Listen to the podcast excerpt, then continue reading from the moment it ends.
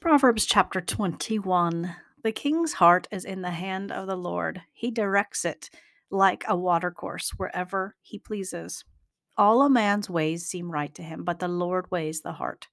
To do what is right and just is more acceptable to the Lord than sacrifice. Haughty eyes and a proud heart, the lamp of the wicked, are sin. The plans of the diligent lead to profit, as surely as haste leads to poverty.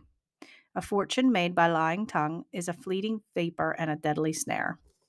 The violence of the wicked will drag them away, for they refuse to do what is right. The way of the guilty is devious, but the conduct of the innocent is upright. Better to live on a corner of a roof than share a house with a quarrelsome wife.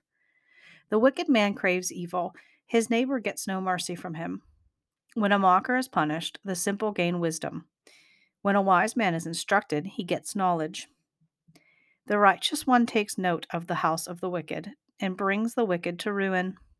If a man shuts his ears to the cry of the poor, he too will cry out and not be answered. A gift given in secret soothes anger, and a bribe concealed in the cloak pacifies great wrath. When justice is done, it brings joy to the righteous, but terror to uh, evildoers. A man who strays from the path of understanding comes to rest in the company of the dead. He who loves pleasure will become poor. Whoever loves wine and oil will never be rich. The wicked become a ransom for the righteous, and the unfaithful for the upright. Better to live in a desert than with a quarrelsome and ill tempered wife.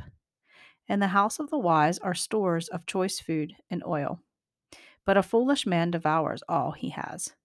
He who pursues righteousness and love finds life, prosperity, and honor. A wise man attacks the city of the mighty and pulls down the stronghold in which they trust. He who guards his mouth and his tongue keeps himself from calamity.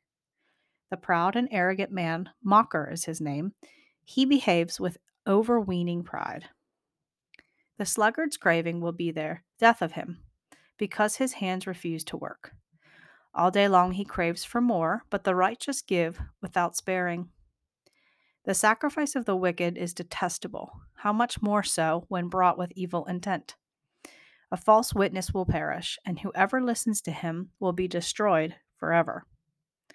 A wicked man puts up a bold front, but an upright man gives thought to his ways.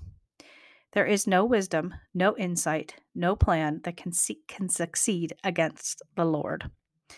The horse is made ready for the day of battle, but victory rests with the Lord.